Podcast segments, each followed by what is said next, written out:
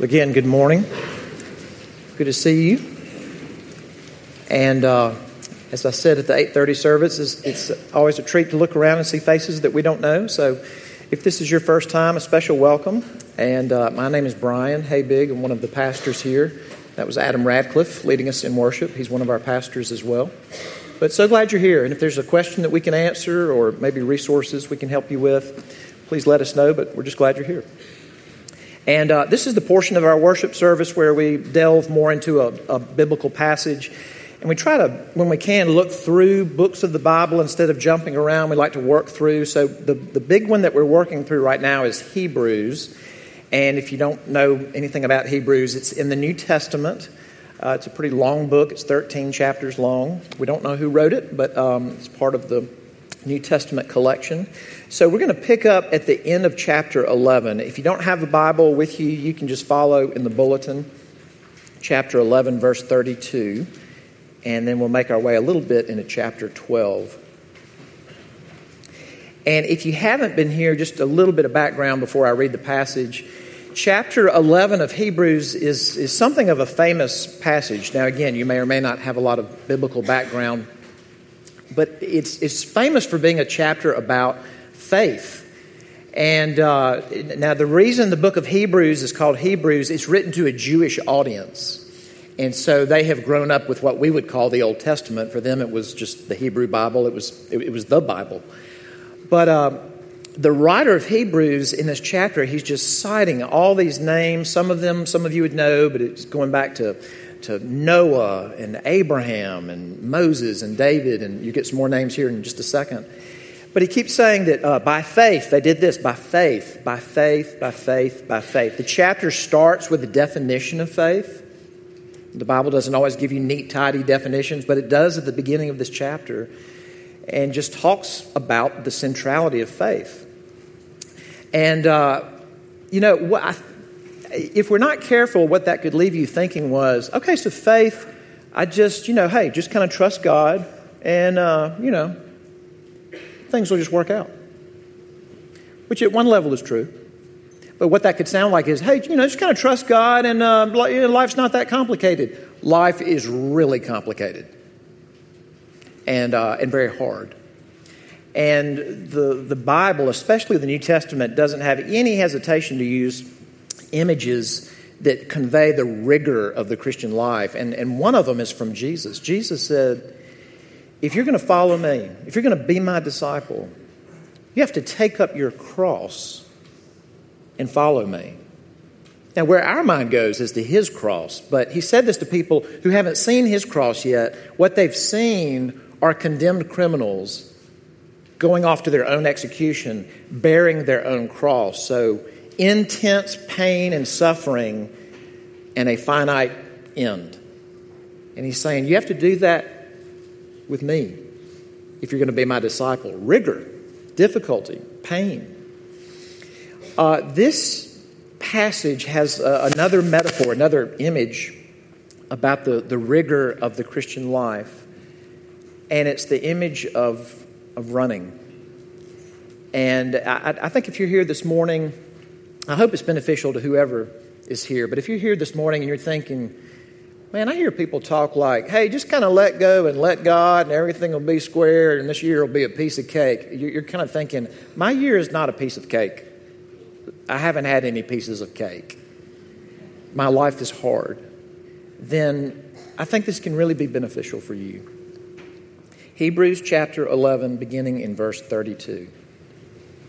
So, after all these names that we've heard, the writer writes, And what more shall I say? For time would fail me to tell of Gideon, Barak, Samson, Jephthah, of David and Samuel and the prophets, who through faith conquered kingdoms, enforced justice, obtained promises, stopped the mouths of lions, quenched the power of fire, escaped the edge of the sword were made strong out of weakness, became mighty in war, put foreign armies to flight.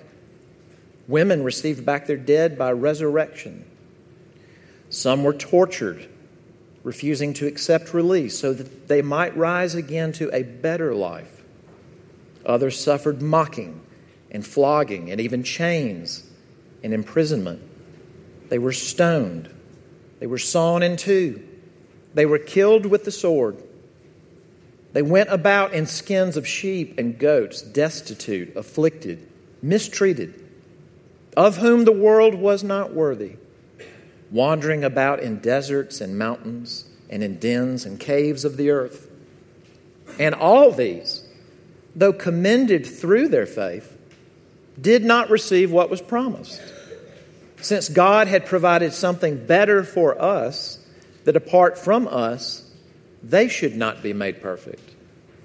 Therefore, since we are surrounded by so great a cloud of witnesses, let us also lay aside every weight and sin which clings so closely, and let us run with endurance the race that is set before us, looking to Jesus, the founder and perfecter of our faith, who for the joy that was set before him endured the cross despising the shame, and is seated at the right hand of the throne of God. This is God's word. Let's pray together.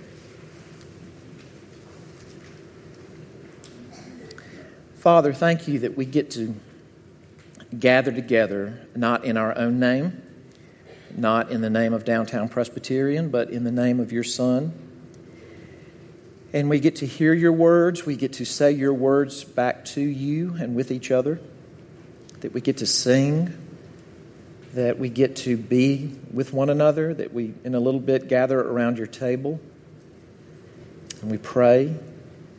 But thank you that we get to hear you now. And please help us, uh, whether, it, whether the obstacle is distraction right now, or drowsiness, or preoccupation, or fatigue, or cynicism Please help us to hear you. And we ask this in Christ's name. Amen.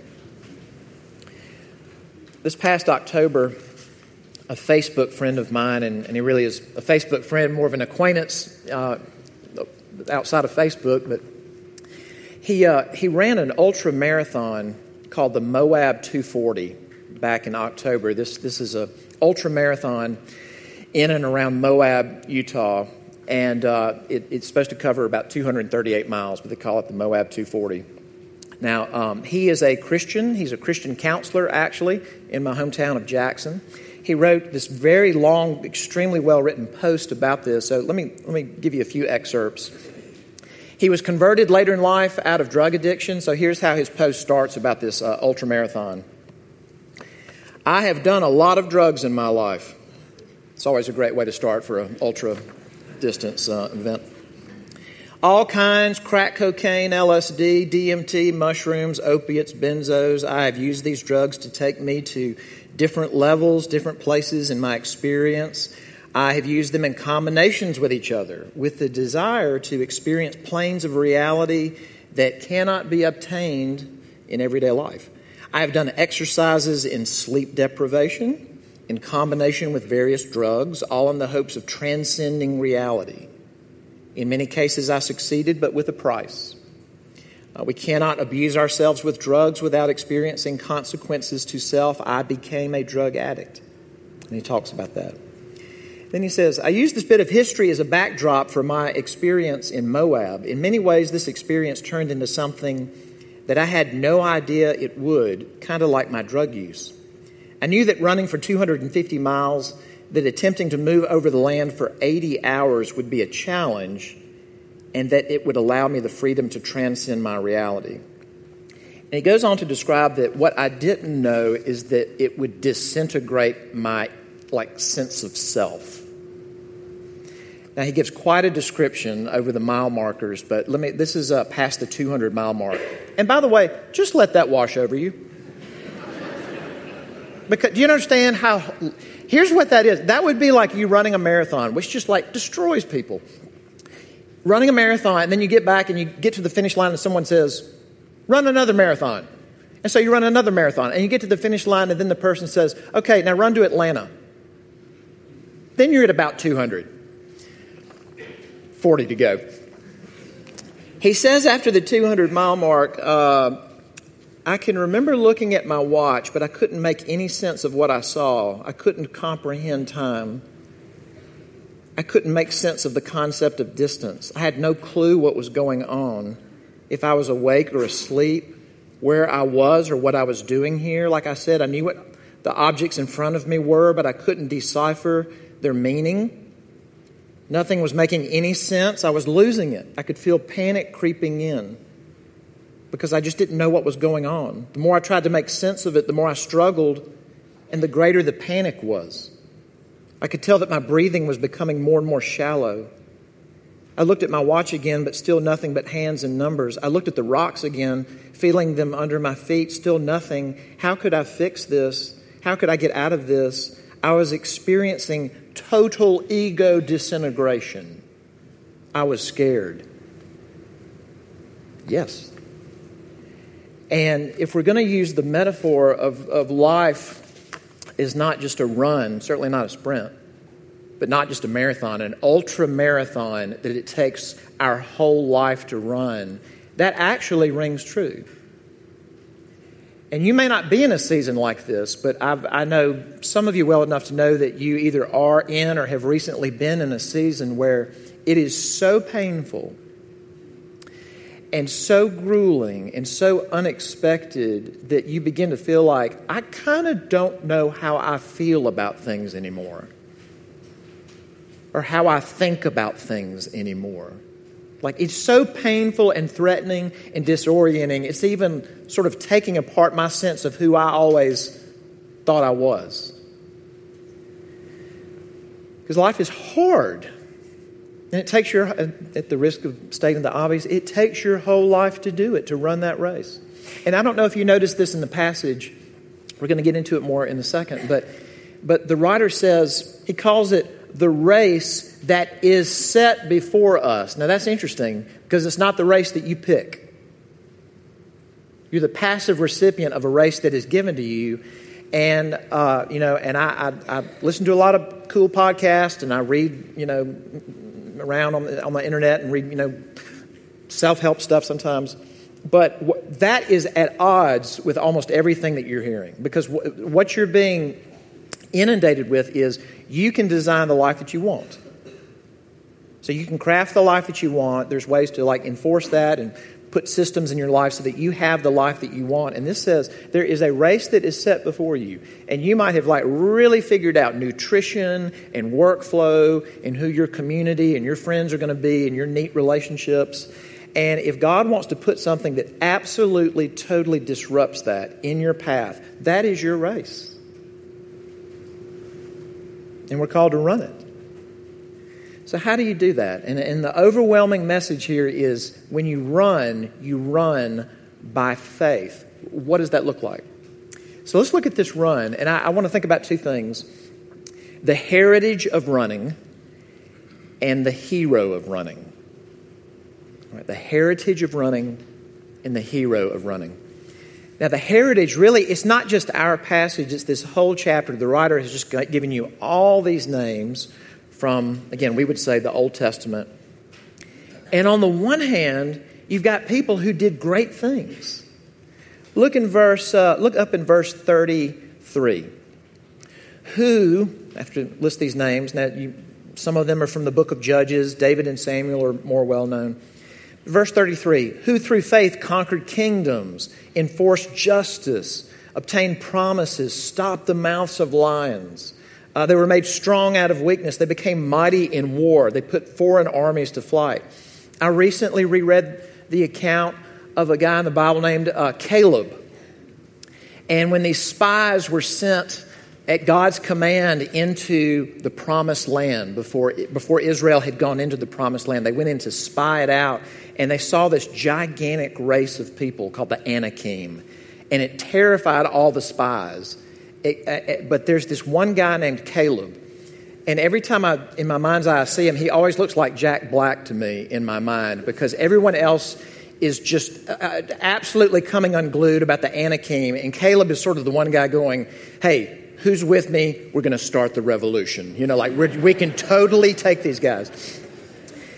What the writer is saying is that wasn't because he was so tough and he was special ops. He, he did what he did by faith. God said, If you will trust me, I will fight for you. And Caleb trusted him. And God fought for them. So on the one hand, they did these amazing things, but then like, but there's a twist on it. Because if, if it was just that, it would sound like there were these kind of magical storybook Bible figures. And whether they even really existed or not, be like them. But then they become real. Because they're flawed characters. Uh, if, if you want to read about flawed characters in God's story of redemption, read the book of Judges. The book of Judges has more weirdness in it, maybe, than any other book of the Bible. And some of these guys, like uh, uh, Samson, Jephthah, they're right there in the middle of it. They're not household names, even if you've read the Bible some. Jephthah was one of the judges that God used to lead God's people in Israel before there were kings. And he called Jephthah to lead militarily. And he does lead. And, uh, and they have a victory. And Jephthah comes home and he makes this vow to God that he was so pumped about this victory. He vowed, When I get home, whatever walks out the front door, I will sacrifice it to God. Now, unless you have a house full of nothing but cattle, that was not a great idea. And uh, as it turned out, his daughter walked out. And actually, by the law of Moses, that shouldn't have been a binding vow, but he kept it. He gave her time to mourn her own death with her friends, and then he sacrificed her. Just a crazy, crazy, weird story. And there he is. He was a man who lived by faith. Samson the womanizer. There he is.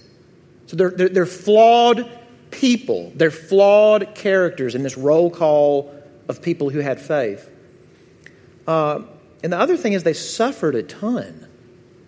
You know, when you first hear they stopped the mouths of lions, they escaped the edge of the sword, people got, uh, there was resurrection from the dead, it might sound like victory, victory, victory. Well, look again at verse 35.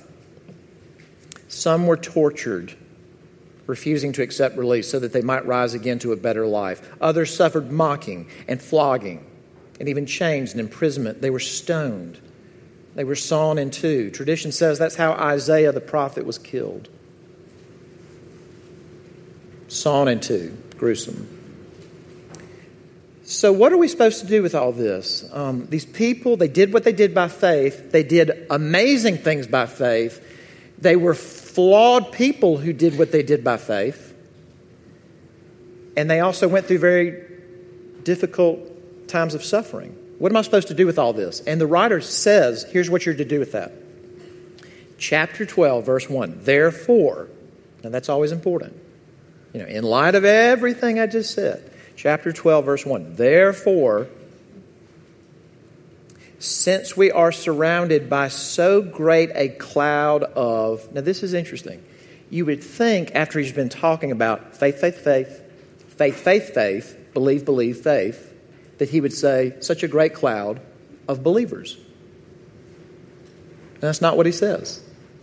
Since we are surrounded by so great a cloud of witnesses, let us also lay aside every weight and sin which, sings, uh, which clings so closely, and let us run with endurance the race that is set before us.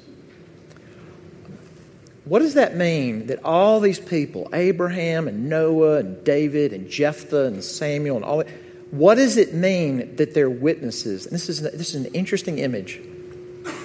It says they're a cloud of witnesses. And it's actually the image of a stadium and an athletic event. You know, if you get a Goodyear blimp shot of a stadium, you can't really make out individual people. It's like a cloud of people.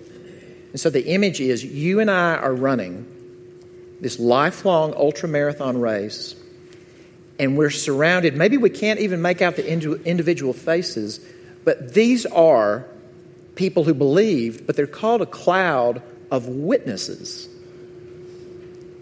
Now, what do witnesses do? Witnesses testify to something.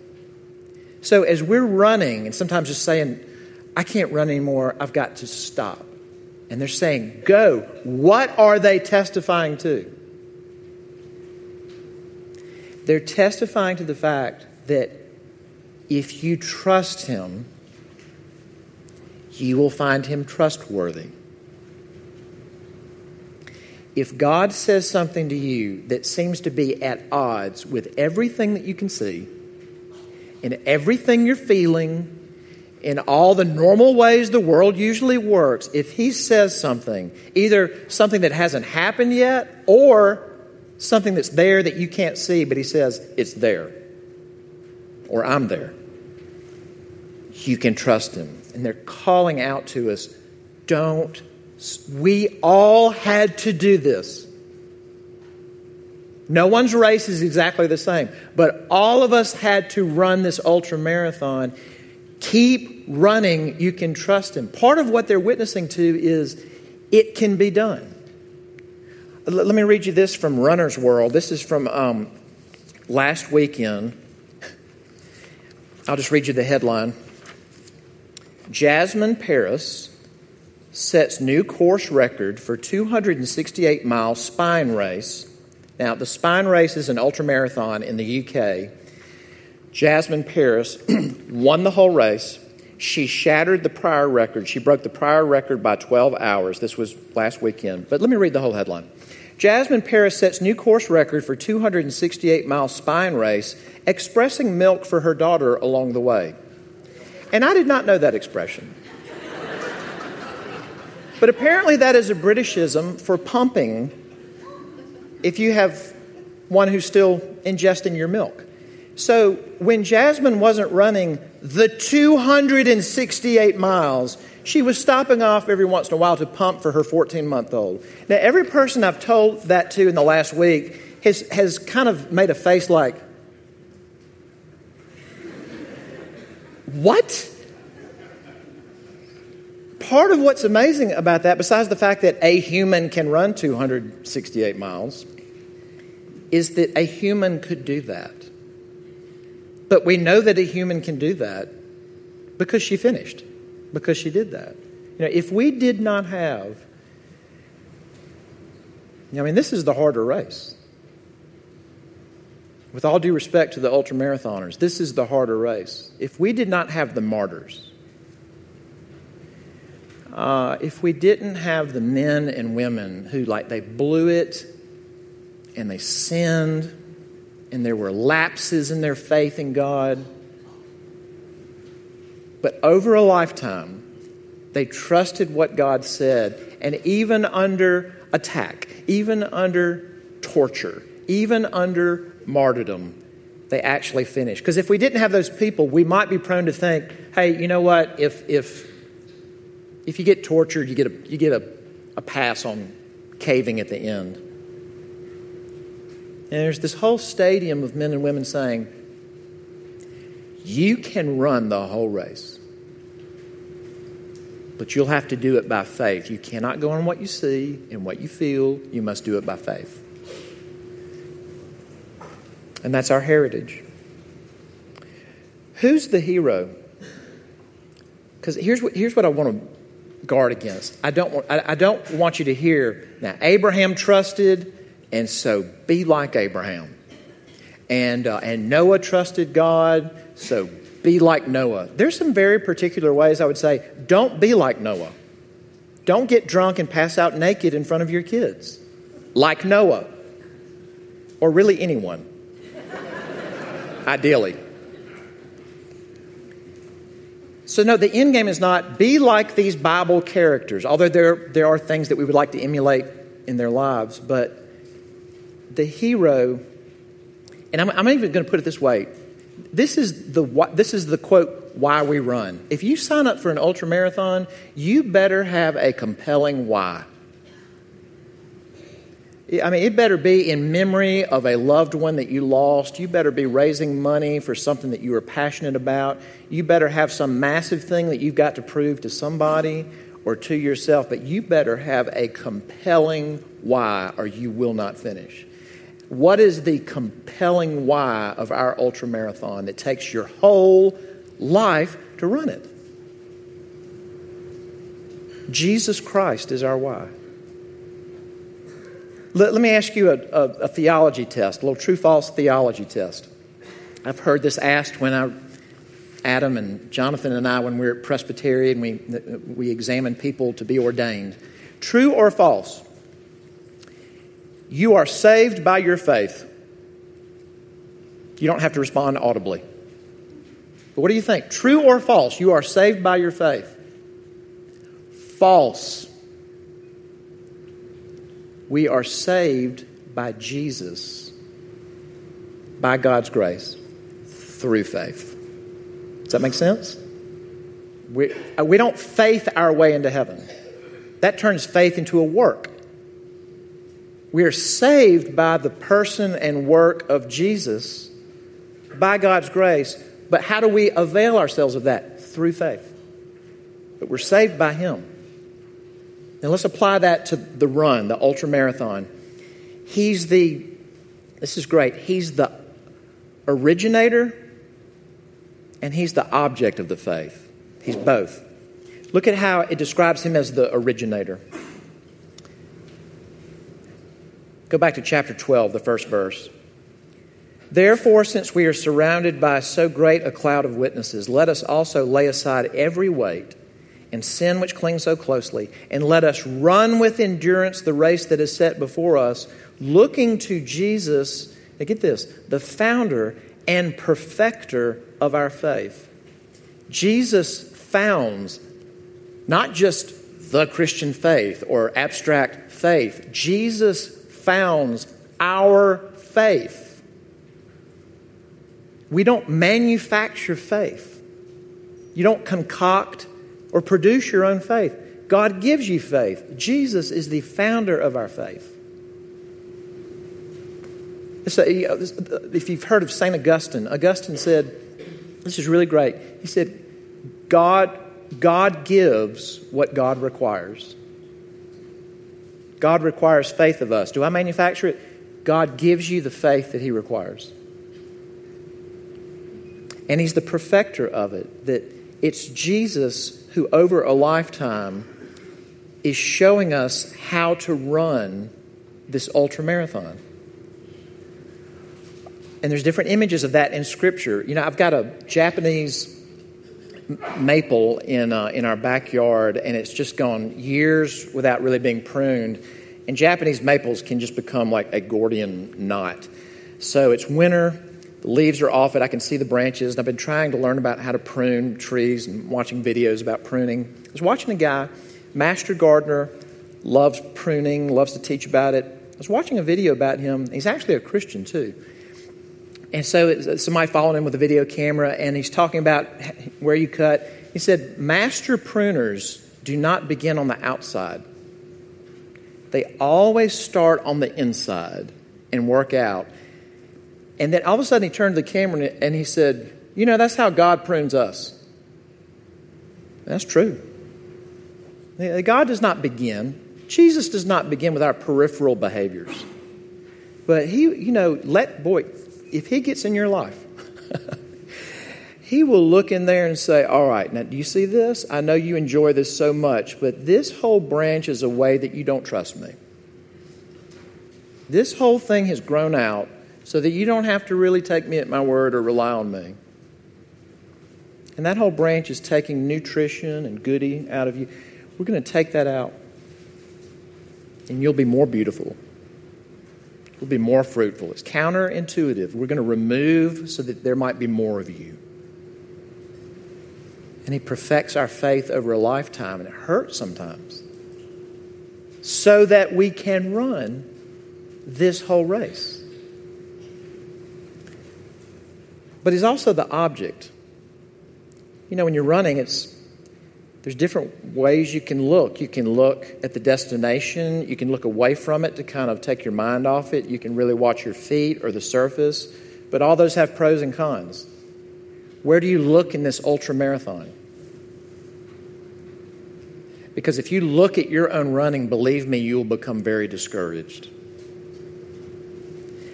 And if you stare even at the entire church full of runners, you will become very discouraged. Stare long enough at the church, you will get very discouraged.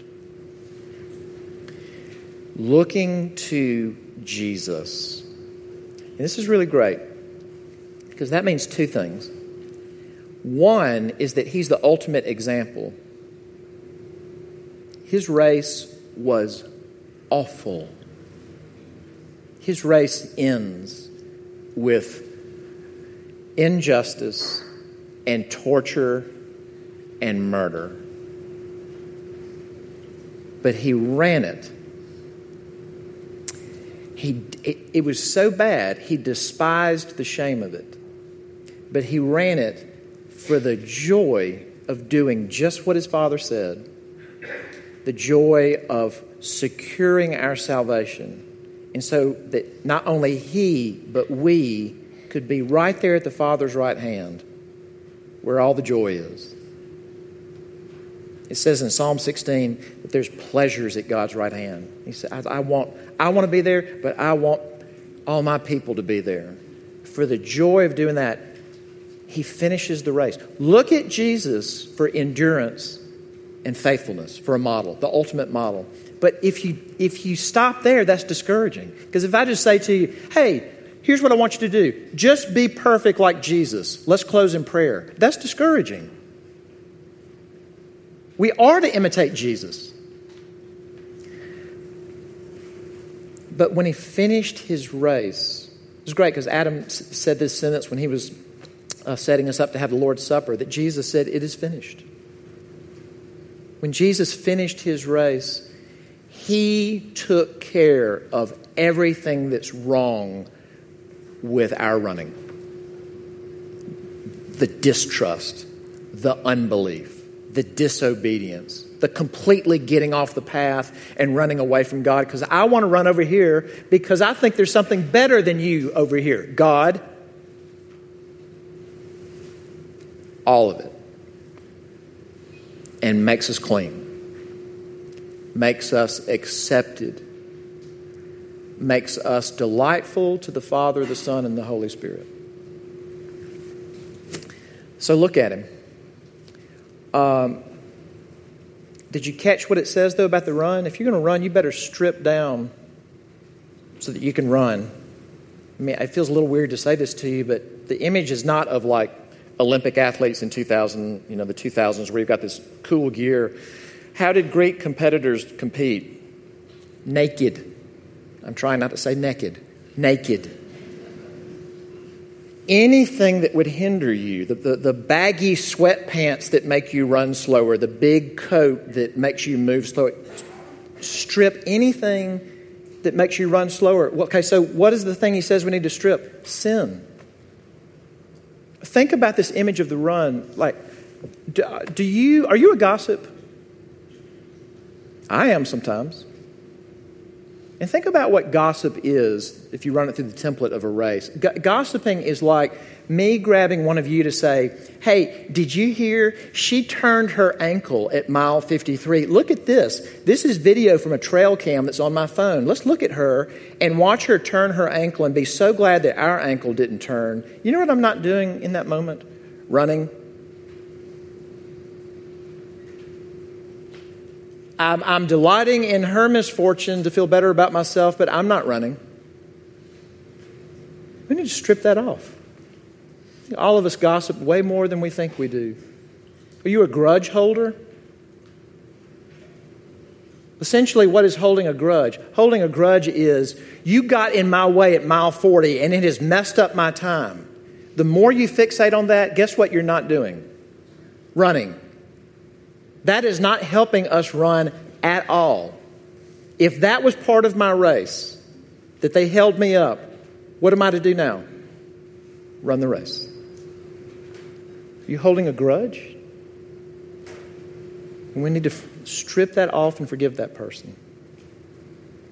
Great opportunity for discussion in community groups. Let me end with this. Just uh, last weekend, I was at a wedding back in my hometown of Jackson, Mississippi, and I got to visit something that has, has been built and started since I was there last. It's the Mississippi Civil Rights Museum in downtown Jackson. And, uh, and that's interesting because some of the actual events that it documents happened in downtown Jackson. It's really, it's really great if you ever get to go but toward the end of the exhibit, you step into a room and you, you started seeing these black and white mug shots of protesters who were arrested in Jackson, and so you'll just get that black and white, very clear photos. And they've got a number and uh, the date, and it says Jackson Miss. Well, you walk into this room and you look up, and there's just this whole, if I can put it this way, there's kind of a cloud of mugshots. And because they looked the camera straight in the eye, when you look at the picture, they're looking at you. And some of the faces look understandably angry. Some of the faces look understandably uh, somber. But what's weird is that some of the faces look happy. And there's one young man's face in particular who looked, I, I, I don't know how he did this, because he's an African American man, but he's looking in the camera and he's smiling, and it's the look of, I know that I'm right. I don't care what the culture is saying. I don't care if I'm being arrested. I know that this is true. And as he looks you in the eye, it has the feeling of, so, okay, what are you going to do about it? What are you, you going to do with this now? And friends, I, I want to end on this note. There really is a sea of faces looking at us right now. And I'm not saying let's pray to them or venerate them, but Noah and Abraham and David and Augustine and Augustine's mom, Monica, that prayed for him to become a Christian, and on and on. They are looking at us and they're saying, You can trust him. I know it seems like it would be so awesome to stop running and just turn on a high definition TV and just drink something and give up. Trust Him. Is it hurting? Trust Him and keep running. And at the end of the race, you'll meet the founder of the race. And that's where the joy is. Amen. Let's pray together. Our Father, please help us all of us come to you right now with empty hands and we say, we're not, we're not good at running. We turn our ankles and our knees are killing us, and we've gotten off the path, just stopped running altogether, sat down, said, This is ridiculous. And however we are this morning, please help us. We pray that we would know the joy of Jesus Himself who knew that on the other side of the suffering and pain was joy at your right hand. So please help us. If we're confused, if we're tired, if we're sad about the race set before us, please help us. For the person here who's never had faith, would you give him or her faith right now to trust you? And we ask this in Christ's name. Amen.